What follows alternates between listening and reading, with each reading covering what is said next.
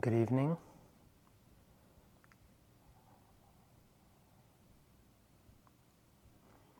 So, tonight I'd like to speak about um, identity formation and reformation.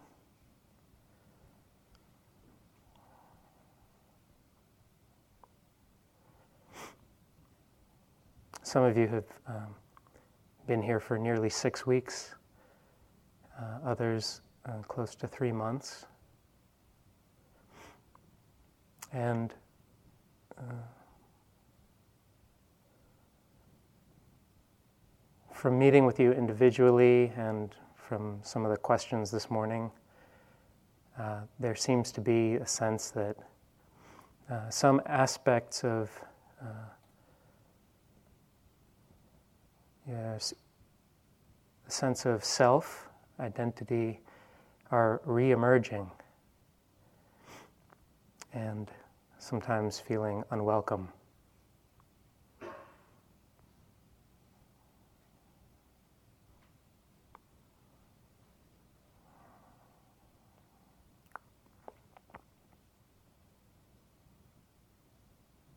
Sometimes when we are doing deep practice for a sustained uh, period of time, we, uh, after a while, get a little break from some aspects of our experience, which uh, may have to do more with the uh, social realm, the realm of uh, our self and relationship.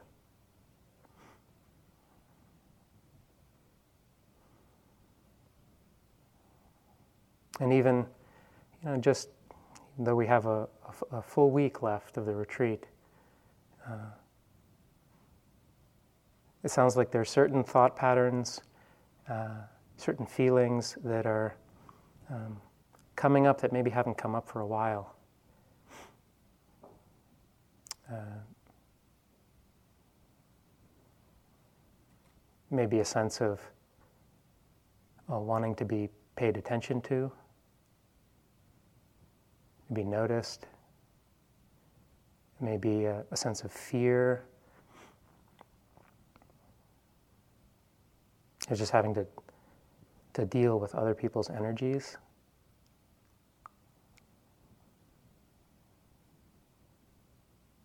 It may be uh, a reemergence of judging.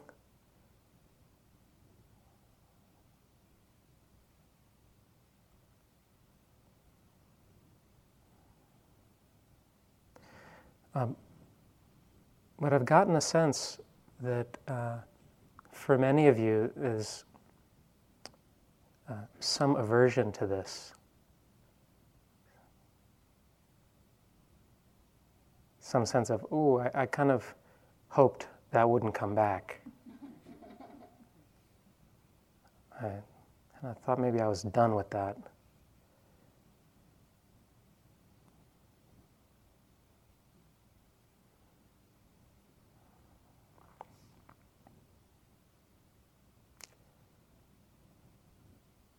And part of the reason this is uh, part of the reason sometimes the end of a retreat is such an auspicious time is actually we've developed a very powerful uh, continuity of mindfulness and concentration.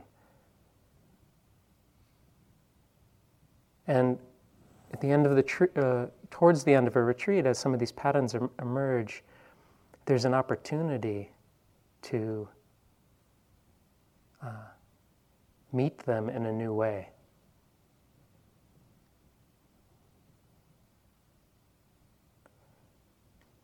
It's just interesting to notice that we can go along, uh,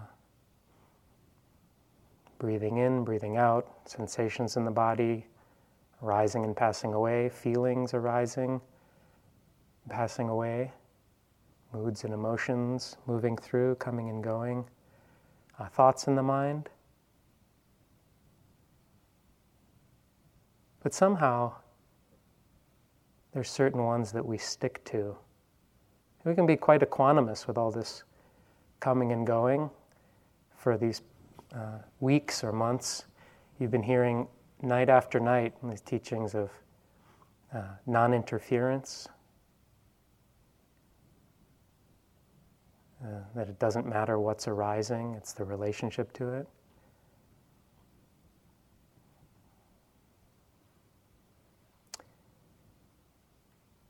And then all of a sudden, it's different. It feels different. There's something that arises that feels like, no, this is me.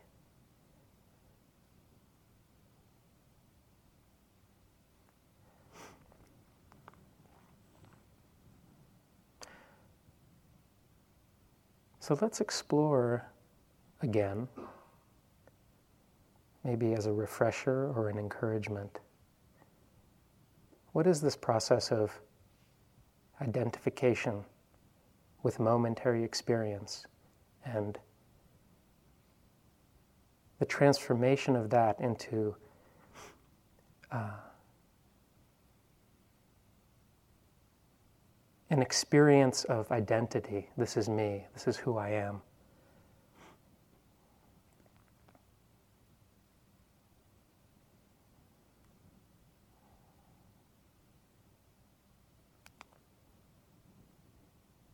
Are you sitting?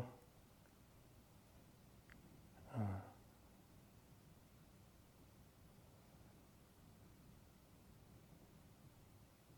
And maybe you're sitting in the dining hall and you notice uh, that you're judging everybody around you. For weeks, you haven't been paying attention to anybody, but all of a sudden, nobody else is doing anything right. Moving too slowly, taking too much food, taking too little food. There's a contact with the sense door, seeing. A feeling arises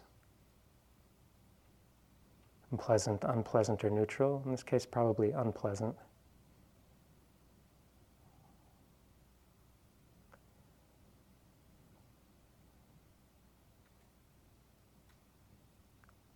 Then the thought arises, whatever the judgment is. This person is such a dot, dot, dot. And the thought isn't seen clearly with mindfulness. So there's a identification with this thought, this kind of believing it, it leads to a, a becoming. We become the judger.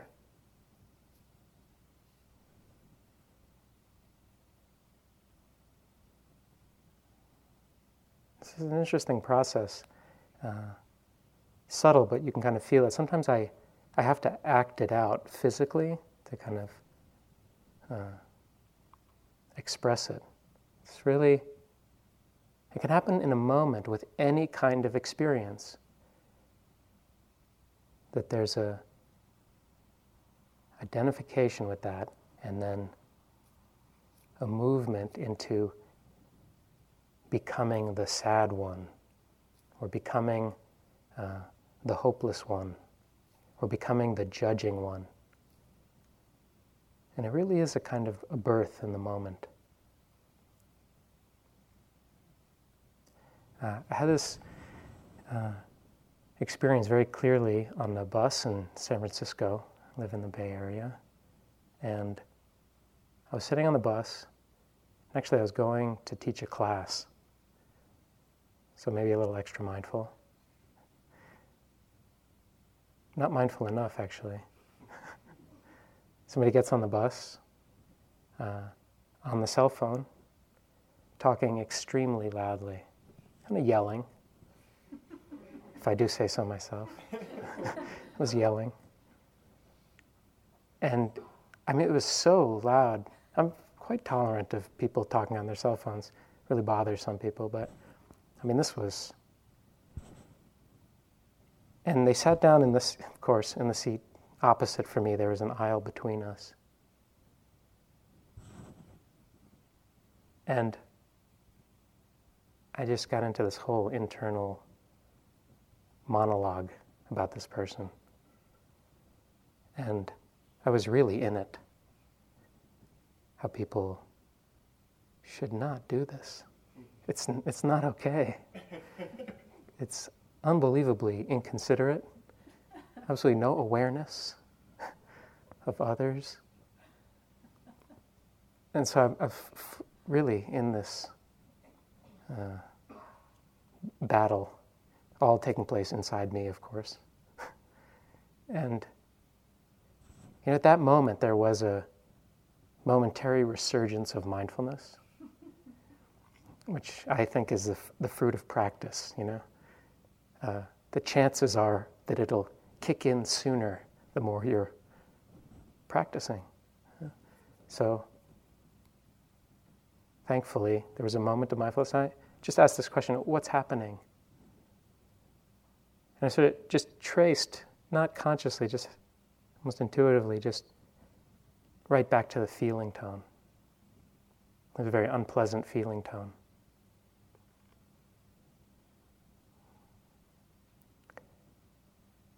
And as I hung out with that feeling tone just for a moment, my whole experience shifted. It was just an unpleasant feeling. All of a sudden, I noticed I could, I was aware of the other people on the bus and of kind of the scenery moving by outside. I could hear sounds again. I hadn't noticed any of these things for the few minutes before that. And it was striking the difference. And I, I, realized it was a very clear example of how I, I really took birth in this. I was born into an identity of the irritated one. And as soon as I was born like that, I was in exclusive relationship with this woman. And totally locked into it. And in the settling back into just what's happening, just the, just the feeling tone of it, out of the story, that relationship dissolved. Just a momentary experience, unpleasant.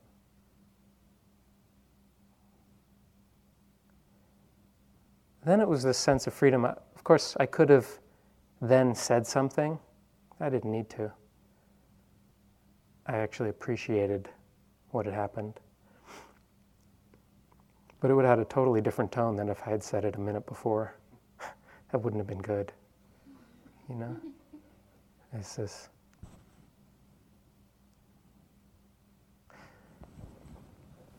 So it's just an interesting process to watch this sort of moment to moment experience. You have enough, all of you have enough mindfulness, enough continuity to notice this.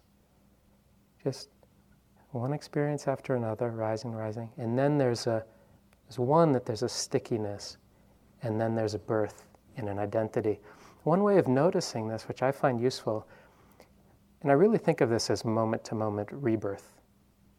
Yeah, as Andrea was talking uh, a few nights ago about dependent origination.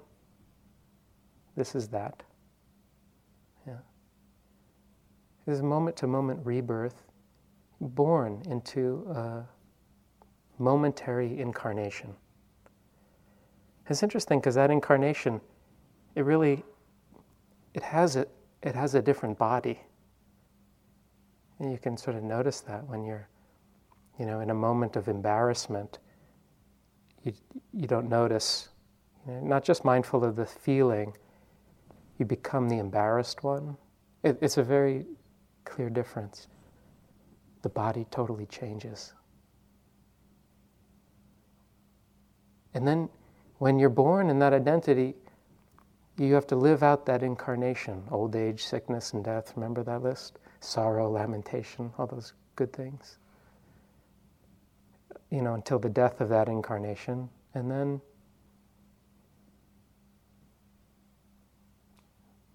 maybe there's just noticing for a while until the next one, or there's another one immediately.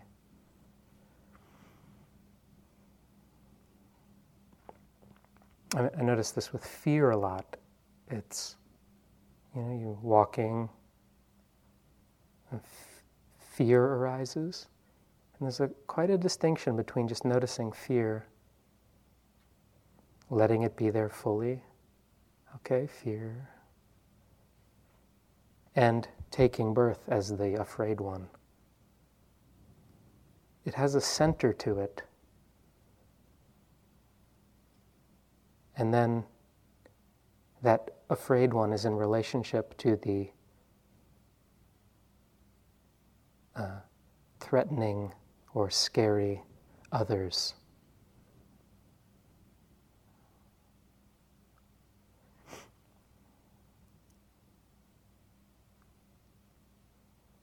So it's just an interesting question. What does it mean to not take birth?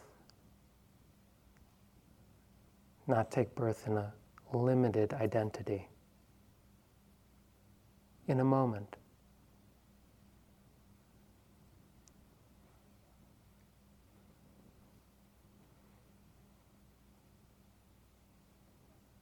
Sometimes people seem scary. Oh,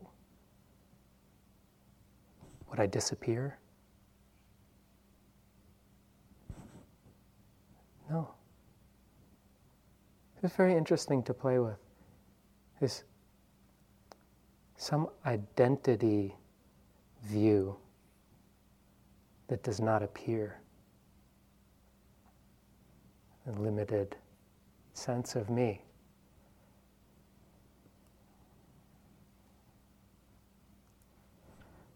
There's a lot more room, a lot more available. Uh,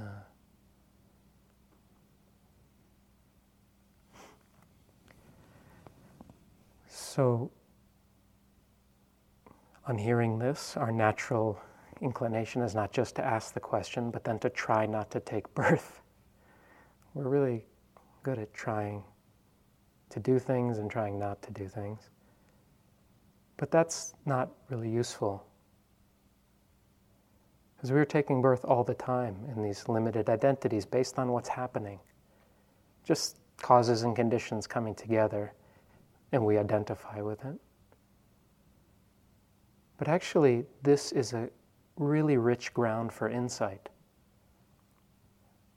Not just when you see something and don't identify it, but when you do identify with it.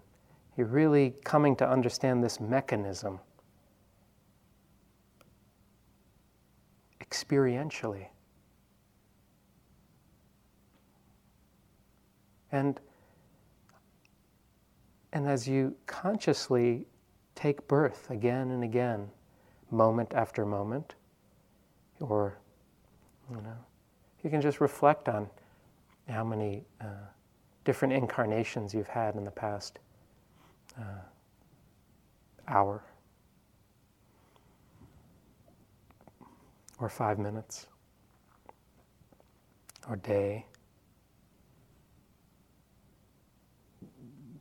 But when we allow ourselves to consciously just to be there for, oh, this is what it's like to be the self conscious one, or the notice me, please identity. And then five minutes later, it's the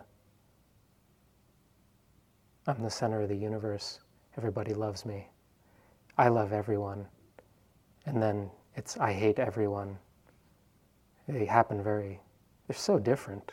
It's kind of amazing. We stop believing so wholeheartedly in the reality of any one of these incarnations.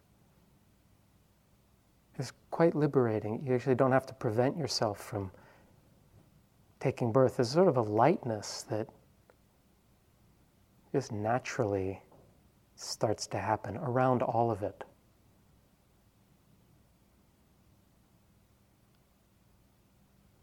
It's not so personal.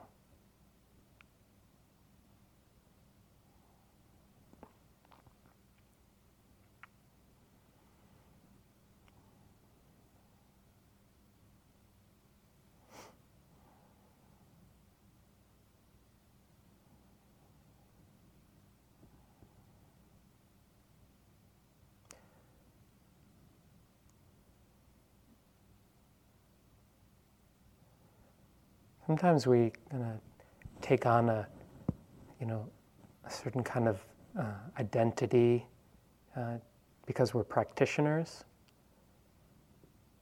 or we're identifying with some of the quote unquote positive, wholesome mind states which arise, maybe which arise here. You know? And you're certainly hearing a lot about them from the teachers. You know, loving kindness, mudita, compassion.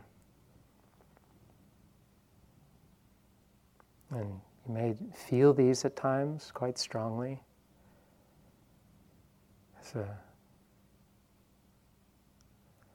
And it can be easy for the mind to for us, let's say, to start to identify with those. Oh, I, now I'm a yogi. I'm a loving person. All beings, let's liberate them. you know? uh, everybody's so wholesome here, you know. And And then, you know, somebody walks by and there's just a ruthless judgment. You know, cut. And then, then there's an identity crisis. You know? Wait a minute. I'm a loving person. Haven't I been practicing that for months or years? Ah, I'm a terrible yogi. This is just a sign that I'm never going to change. I'm always going to be that person that I've always been. And it's just, it's just interesting to notice this one part of the mind looking at another. The the really wholesome me looking at the really petty me. And there's a conflict.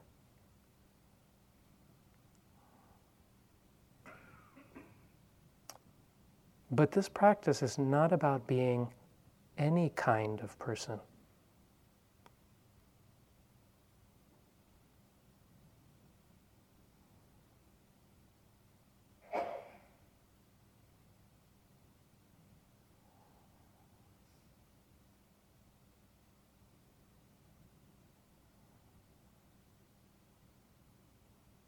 If yeah. Love is there, wonderful. But we can also build a me out of that. We can build a me out of insight. We can build a me around an experience of selflessness. It's, it's amazing. And you can just watch the mind do it. yeah.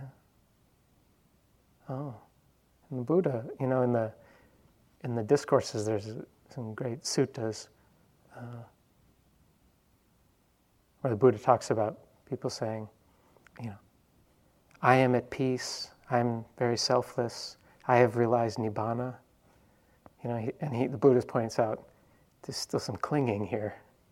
Yeah, but but the idea is not to build an identity around any experience. That's where freedom lies. Hmm? There's a capacity, uh, uh, aspect of what we are that actually holds all of the opposites, all the paired opposites liking and not liking, loving and hating. Uh, joy and sadness, you know, all these things that we in our uh, ordinary experience like to pair against each other. Either I'm nice or I'm not nice. You know, and in that kind of thinking, it has to be one. Which one is it? You know, and what about the mind that holds both yeah, equally and isn't either?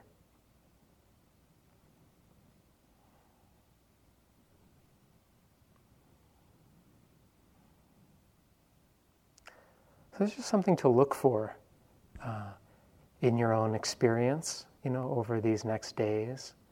Uh, it's really exciting, I think, you know, that all of these habits of mind reemerge.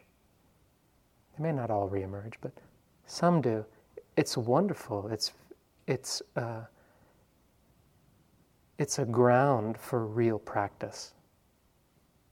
Yeah, and it's a big, a big shift happens when you can start to get happy about seeing uh,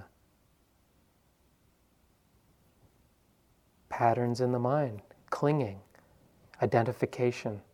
Uh, this is a kind of dharma joy in just, wow, why, look at that. How, how did that happen? You know, even just watching, you can just watch the movement of mind. Huh? Or just having a very powerful experience as sitting with a, a teacher once, and they were talking to a group, and I noticed there was something in me uh, pulling for their attention. It was like leaning, trying to get it. But, and for some reason, mind was very still that day. I could see that it was just very obvious that movement. And just in the seeing of it, this great, there's a settling back and this great spaciousness there. Oh, this was clear. There's no need to go anywhere, get anything. So, so in a way, you know, I'd have really just, and this is the same instruction you've been hearing again and again, just invite you to really meet what's arising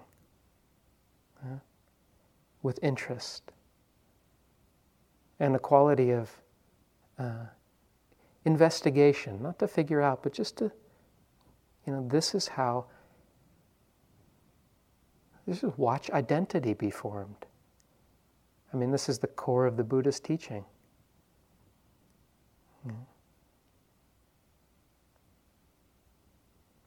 This is where it all happens freedom and bondage, just in these moments.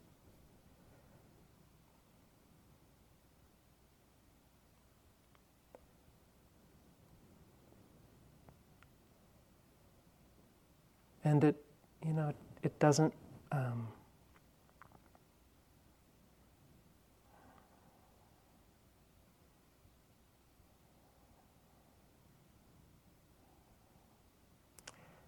you know, we all have our favorites in terms of what we like to identify with as me. You know, our, our top 10 me things or stories.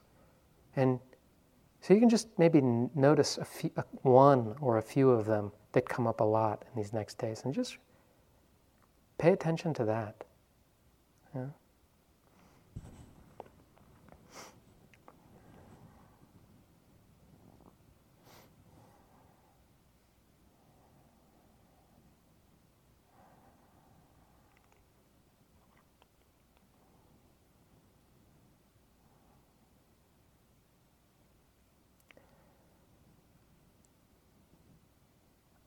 Going to say something twice now.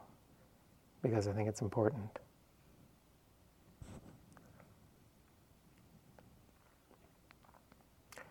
Freedom does not depend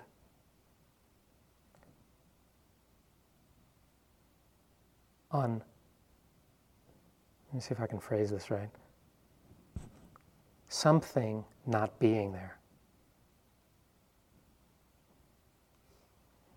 We all, it's so deeply ingrained that we think there's something that's happening that needs to not be here in order for me to be free. Whether it's judgments, whether it's an emotion, a feeling, whether it's a, a, a energy block.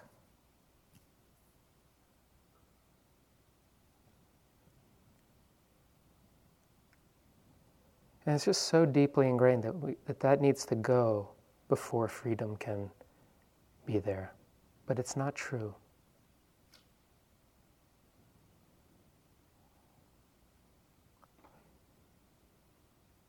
It's only in the identification with it and the grasping that uh, bondage is created.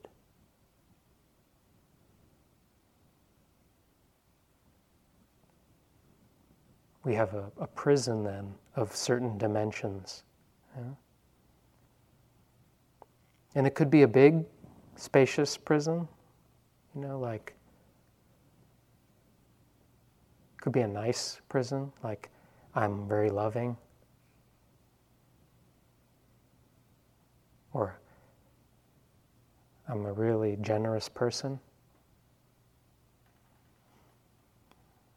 Or it could be a really, that's sort of like a high class prison. it's one of those like uh, minimum security places where you have like a couch and you have unlimited TV, and he's comfortable.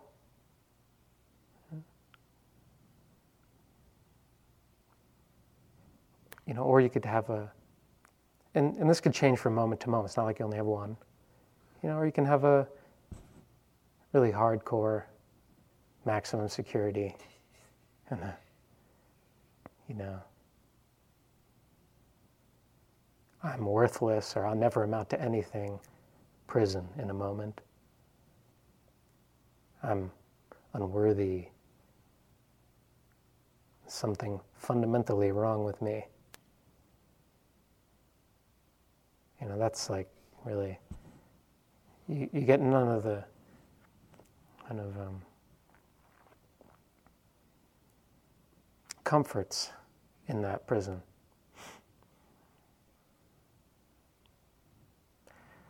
But it has its advantages, that one. The, the motivation for escape is quite high, you know. In the high class prison, less motivation. You know.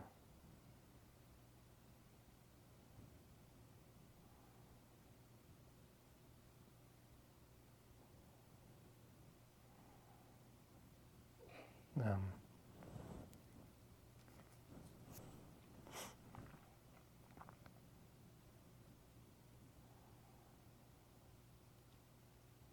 The thing about these prisons, though, is that the bars are illusory. They actually have no substance. That's just. Uh, I always feel like I'm saying just. Okay, I want to illustrate the fact that it's not a substantial thing that's keeping us in prison. It's an important point. But when I say just, it almost seems like, well, why not just walk out then? It doesn't, and as you all know, it doesn't work that way. But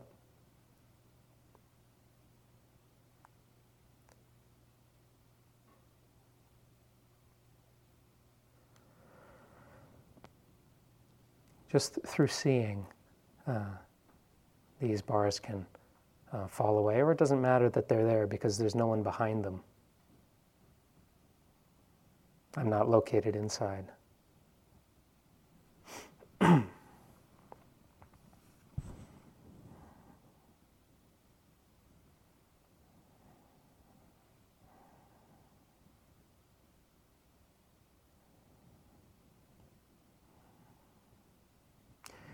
So we have all kinds of identities. We have, you know, roles that we play in our lives. You know, we have career, or you know, I'm a lawyer, or I'm a carpenter, or I'm a plumber, or I'm a doctor, or I'm a teacher, mother, father, son, daughter, brother, sister.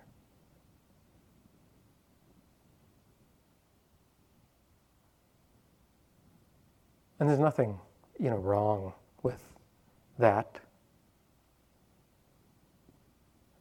It's good to know what your role is in the moment. They're also kind of momentary identities. It's good for us to remember that. If I go home and I'm the teacher, it's, it's not so good. it's that's not that's not the role, you know, with my wife or with my son. Could be in moments.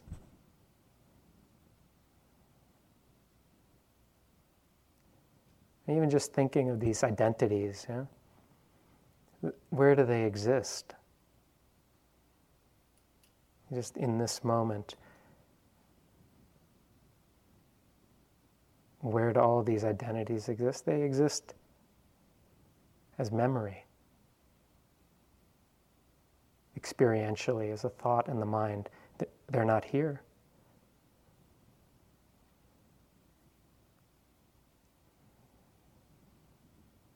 Without thinking about the past in this moment, without imagining a future in this moment.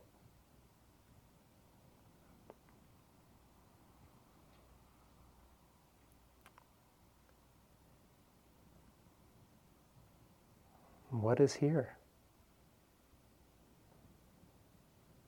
Who are you?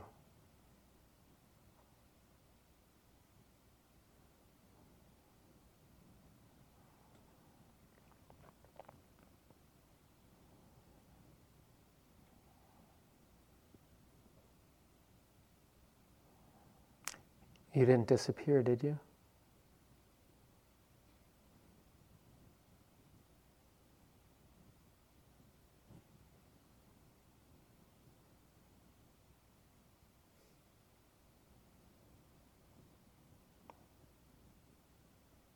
but there may not be a sense of me in the conventional way, ordinary way.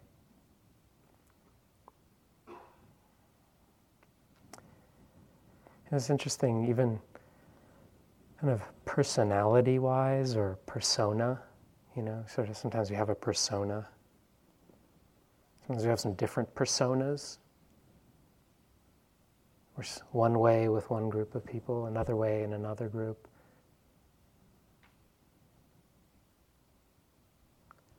And it's interesting, I read this once and I hope it's true. that the root of the word persona has a Greek root and it has something to do with peering through, and it had, had to do with kind of the masks that actors wore, used in these old Greek plays. This is peering through the mask. You know, the mask could change. It's not your identity. And I sometimes I think of these roles and kind of conventional uh, roles that we identify with, or even persona, just as they don't need to go away. But it's a question of knowing, remembering.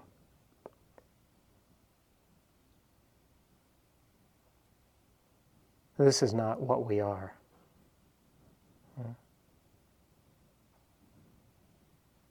This is not who we are in any ultimate way. We can't be contained by any of these identities. They're so limited. And what we are is that vast, much vaster. And you might even notice just in moments of not identifying as a this or a that.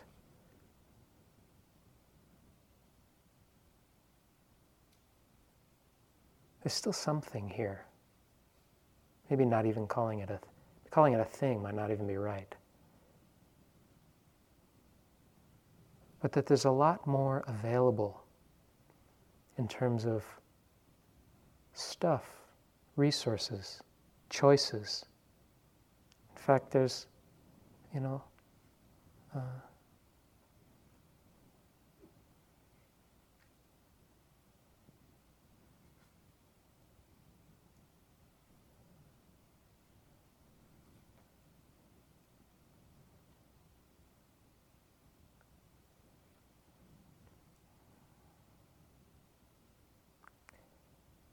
It's hard to describe.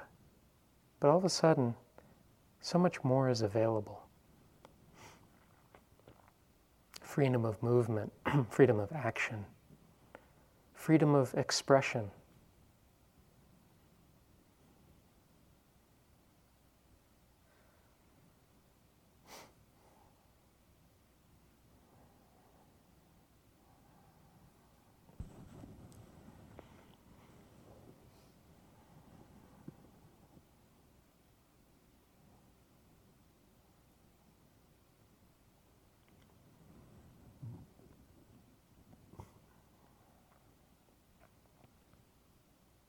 We can become very identified with some of the states that arise in long term meditation. We can get very identified with concentration attached to it. Yeah. And as the container changes, it can be this kind of disconcerting.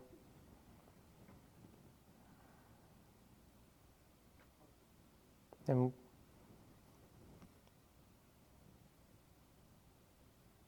But the freedom that the Buddha was talking about does not depend on any conditions. So, in a way, uh, you know, the I guess the way I hold these retreats, you know, even if it's a long retreat, like a three month retreat, in a way, when we're following this path, you know, we need to have a very, very uh, long view it's useful. A long term view.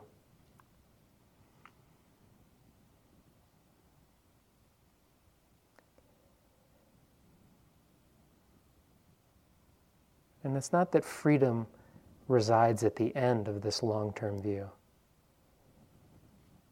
It's that I think that over time, the practice, rather than being something discrete that we do and just set special times and circumstances like retreat, it becomes a, a way, just a way of living, a way of being, and the form changes.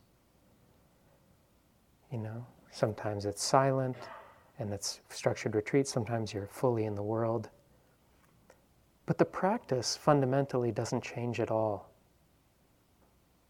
And the question is are we really using what's arising for our own liberation? Are we choosing to look? Yeah?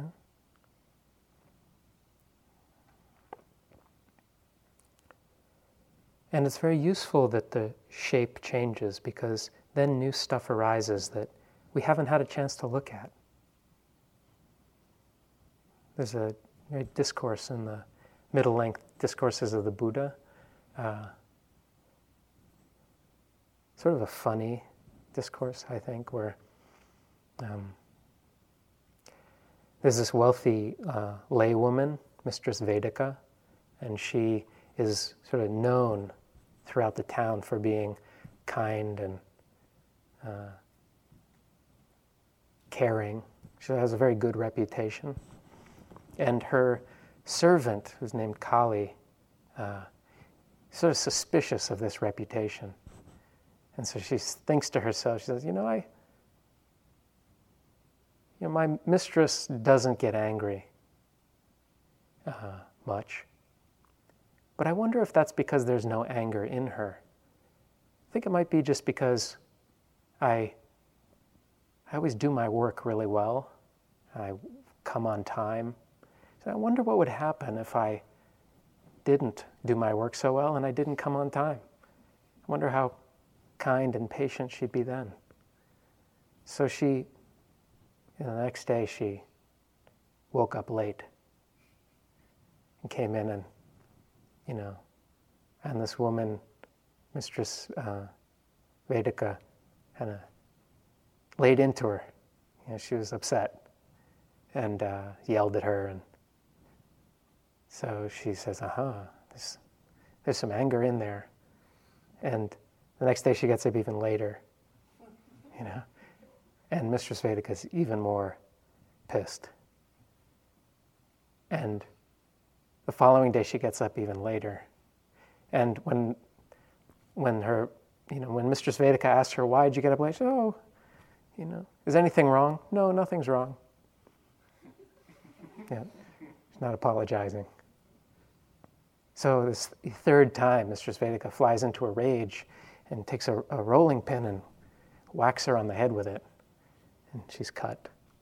And she runs out into the town announcing to everybody that Mistress Vedika is not as, uh, I think one of the words she uses, she's merciless. yeah. But part of the message in the story is that there's certain habits of mind that don't arise when the conditions are a particular way, when they're favorable. Yeah? In the teaching, they call this the latent defilements. Yeah. And you know, we can all kind of empathize with Mistress Vedika, I think. Yeah, there are these moments when, where did that come from?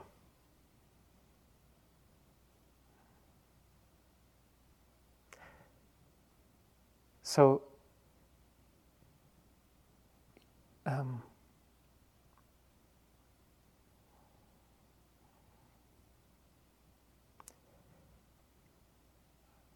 get happy about seeing these things. That's the path. The path is not somewhere else. When you're seeing unfreedom, you're working towards freedom. If you just, you know, if you're somebody, you know, the, of course, this is the Buddhist time, we don't have servants, but, you know, if the servant in the situation oh, is always coming on time, Mistress Vedika never gets to see that she's, you know. So it's wonderful that conditions are changing like this. As we get to see all these places we identify and get stuck, and we begin to we have a chance to get free, to identify less. In some other traditions, they they sort of change things up on you on purpose to kind of bring out these attachments. What you find is you don't even need to do that. If you're just sitting with reality for long enough, you know, we cling to this, we cling to that. Because things are impermanent, reality works on your preferences plenty, right? we just start to let go naturally. Because we, we just can't make things the way we want them in the world, even in our own minds. I remember, well, let's see. I just remember early on in my practice, I kind of often felt like I was building something up, like a building concentration, and you know, so it's like building a house of cards. You know, it's really precarious, and you're kind of trying, and and then it would all fall apart. Interestingly, when it all fell apart, that's when meditation happened. It's just oh, I can't control my mind. Then all of a sudden, it's just what's happening.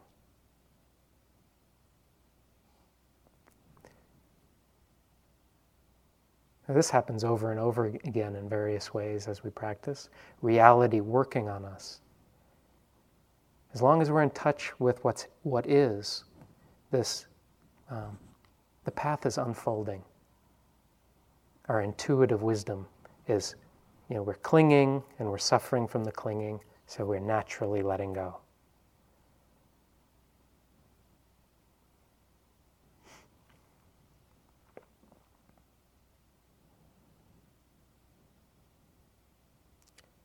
and some of these other traditions, you know, I uh, sat a number of retreats with a, a Chan master uh, from Taiwan named Sheng Yen, and um, sort of one of these. Chan is the Chinese Zen, and uh, he's passed away uh, not too long ago, but. Um, I sort of have this fierceness about uh, changing things up on you and not letting you settle into a comfortable place. Yeah. So, what I was reading in his autobiography about how when he was with his first master, his master said, "Okay, you can stay in this room here in the temple." And as soon as he got his stuff all organized, his master said, oh, "You know what? Why don't you stay in this bigger room? There's a library there. You can." He was a scholar. You can study. You have a lot of time to read. So he moves all his stuff into that room. Later that day, he says, You know what? On second thought, actually, I think it'd be better if you're in the first room. He goes back to the first room. Yeah? And then, you know what? The next day, actually, you really should study. I want you to be a scholar. I want you to produce good things for the temple. You know, he's there for a couple hours. We're having a guest coming. You better move to the other room. You know? And and he argued with his master, you know, sort of. He said, and the way he describes it, he said, you know, as soon as he let go, the master stopped moving him. As soon as he, he but that, I mean, this, we can all relate to this, right?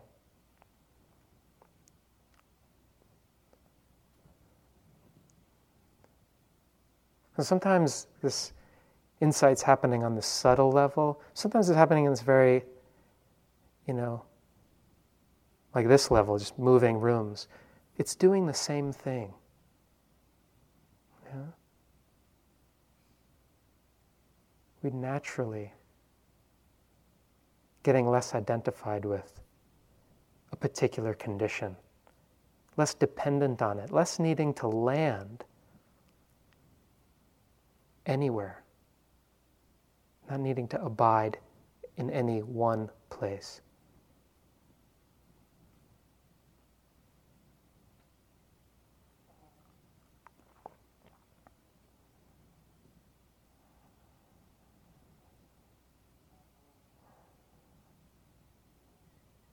Just another, just a little anecdote about Master Sheng Yen. I, I had this experience on a retreat, you know, that I, I sort of thought was really something. And I, I told him about it. And he said, he said, what you experienced was thought farting.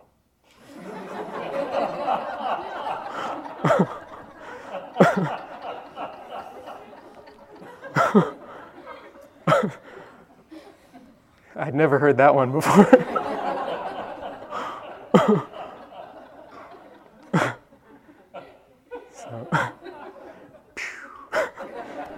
let go. so.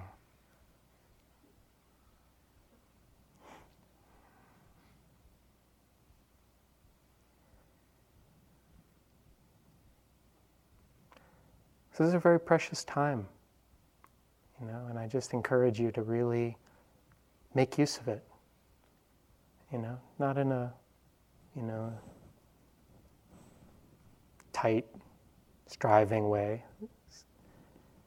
Holding this long term view is, I think it's just more correct. Yeah. But just in the simple way of curious, interested in. Uh,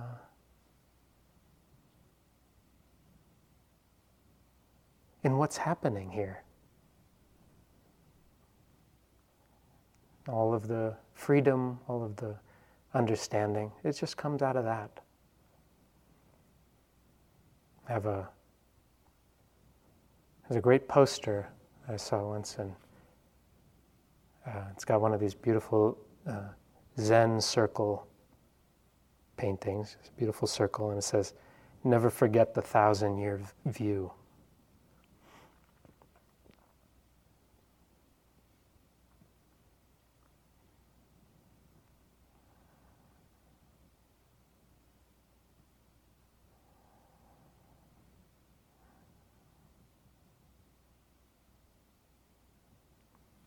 Let's just uh, sit for a moment.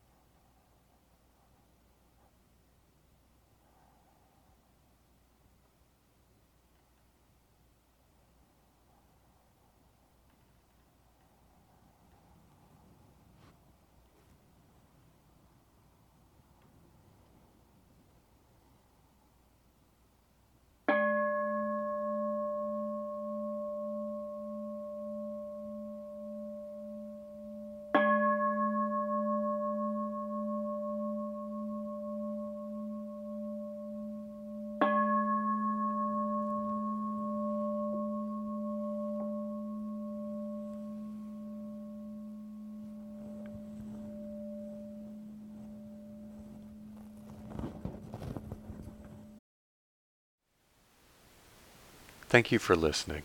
To learn how you can support the teachers and Dharma Seed, please visit dharmaseed.org slash donate.